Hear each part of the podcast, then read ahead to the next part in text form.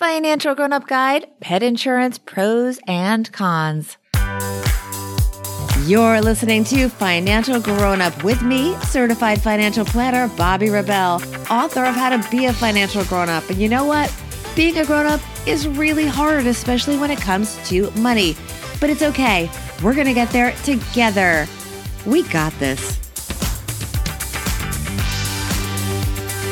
Hey, financial grown-ups. This is a very special and important financial grown-up guide. It was inspired by and is dedicated to my adorable Morkie Waffles. And for those of you wondering, a Morkie is a dog that is a combination of a Maltese and a Yorkie. Waffles is a familiar face to anyone that follows me on the social channels. Please join me there if you're not already. I love to hear what you have to say. Your DMs are so appreciated and meaningful to me. On Instagram at Bobby Rebell One and on Twitter, I am at Bobby Rebell. You will see lots of pictures of Waffles if you follow me and hopefully it'll brighten your day because she's pretty cute. If you DM me that you are a financial grown up listener, I will be sure to follow you back. All right, let's talk about pet insurance. Pets are expensive. As an example, according to the American Kennel Club, the average lifetime cost of owning a dog is over $23,000. And according to the Canine Journal, the average annual spending on a pet is $1,843. This is scary. One third of dogs are going to get cancer in their lifetime, and that will cost between ten and twenty thousand dollars. And according to Value Penguin, the average monthly cost of pet insurance is $44.66 for dogs and $27.93 for cats for pet insurance plans that cover both accidents and illness. Those are just a lot of numbers I'm throwing at you, but you'll see there is a reason because this is a financial show. So we're going to talk a lot about the money involved in pet care and taking care of our loved ones.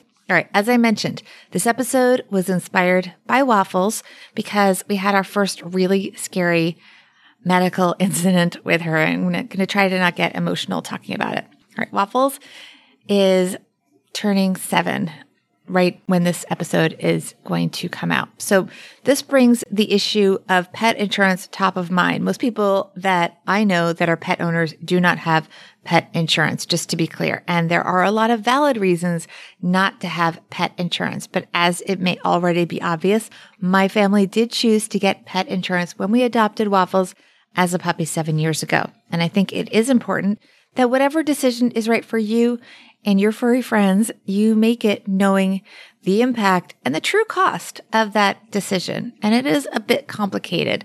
So this episode is going to be pretty comprehensive, but not completely. But we're going to leave a lot of links, more than usual, in the show notes so that you can follow up because this is something that is very near and dear to my heart. And I just want everyone to make the right decision for them. All right, so let's get to the pros and the cons. The big pro, of course, is that this is a financial safety net for your family if your pet gets sick.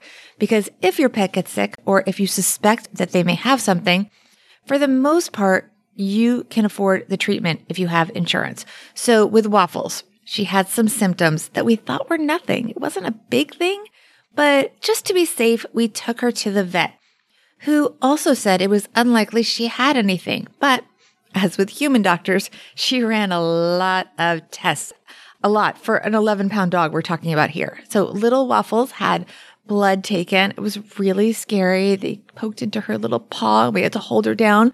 And then she had a sonogram where she had to lie on her back. And oh my goodness, this was very, I think I was more emotional than Waffles, but it was really hard. So she had a sonogram and then they took um, urine samples and they ran a lot of tests. And in the end, she actually had an infection and she did require antibiotics. And you know what?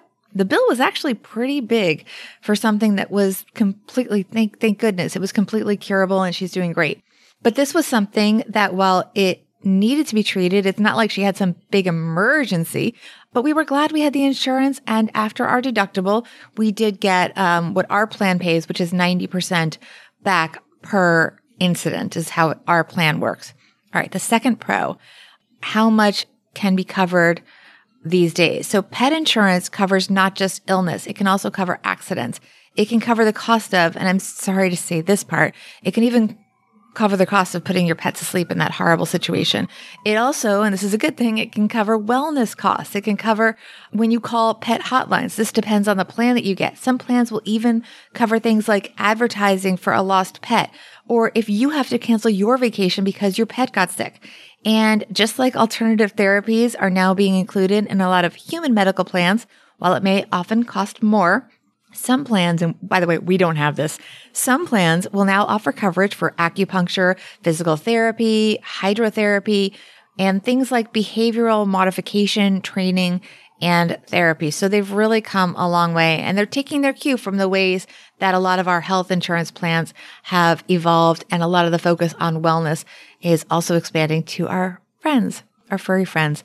All right. The third pro that I want to talk about for pet insurance is emotional peace of mind. And to me, this is the part that is really priceless because as we watched Waffles looking so scared on this cold, it was really hard, guys. It was this cold metal table that the vet has.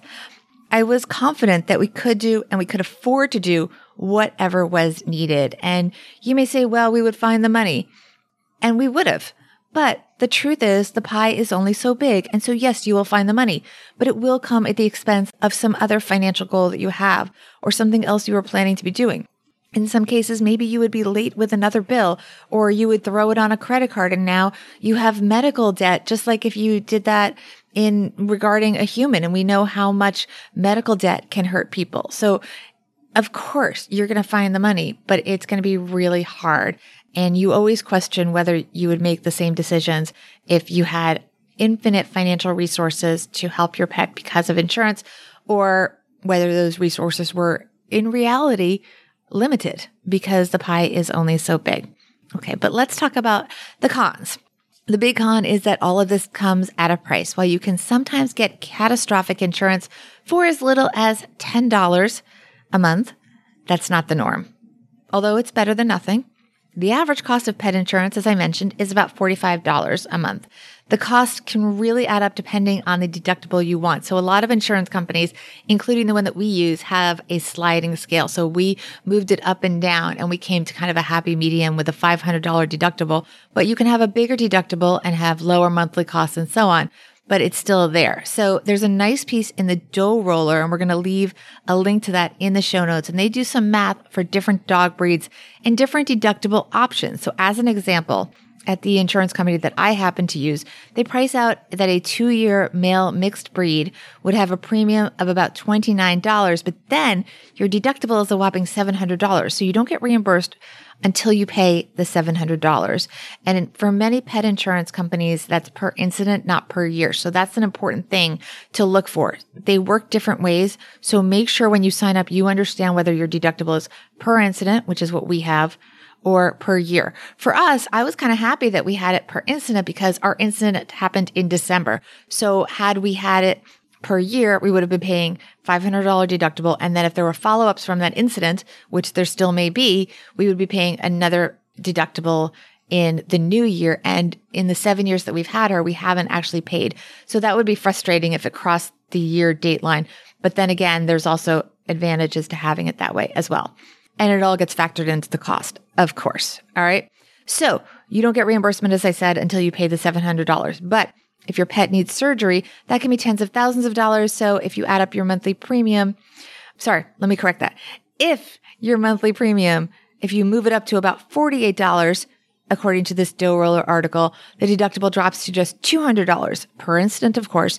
So again, check out that article. We'll leave it in the show notes. They do a lot of very simple math so you can see how the economics work.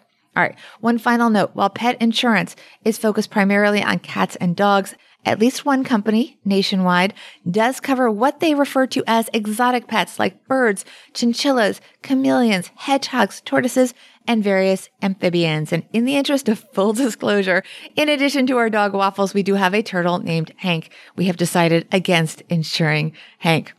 All right, let's wrap up with a look at the big picture. Less than 1% of pet parents have pet insurance, even though healthcare costs are increasing faster than human healthcare. That according to Pet Life Today, as reported in the Canine Journal. But It's growing. More than 2 million pets were insured in North America at the end of 2017, according to the 2018 North American Pet Health Insurance State of the Industry report. I know I'm throwing a lot of data at you, but it, it makes the point and it's important. And you know what? I'm a journalist, so I tend to do a lot of reporting. All right. In the end, my personal advice is that although it is expensive, everyone should look into pet insurance and make a deliberate decision. If you don't think that you would have the out of pocket money to pay for a medical situation, it is worth looking into at least the catastrophic care for your pet. You don't want to choose between your love for your pet and your financial goals. I truly hope our pet insurance for Waffles turns out to be a total waste of money going forward, and she lives a very long and very healthy life with no need for it. But this recent incident, in retrospect, it was a small medical situation, but it really made it real. And like I said, it inspired this episode because I was really happy that we had made that decision. I know that mathematically, had we taken the premiums that we've paid over seven years times 12 months, we certainly would have come out ahead financially because it did not cost that much. However, realistically, was that going to happen? No. Maybe for you, it would. Maybe you do want to set up some kind of homemade version of a health savings account for a pet. Maybe that's something our legislators should think about. Maybe we can get that done in government, but for now, that's not happening. So maybe if you're not going to do health insurance, you at least put aside some kind of a savings fund for your pet so you have money should something happen. Um, because we always want the best healthcare possible for all members of our family. And I think that's really a big financial grown up thing to do. Thanks, everyone.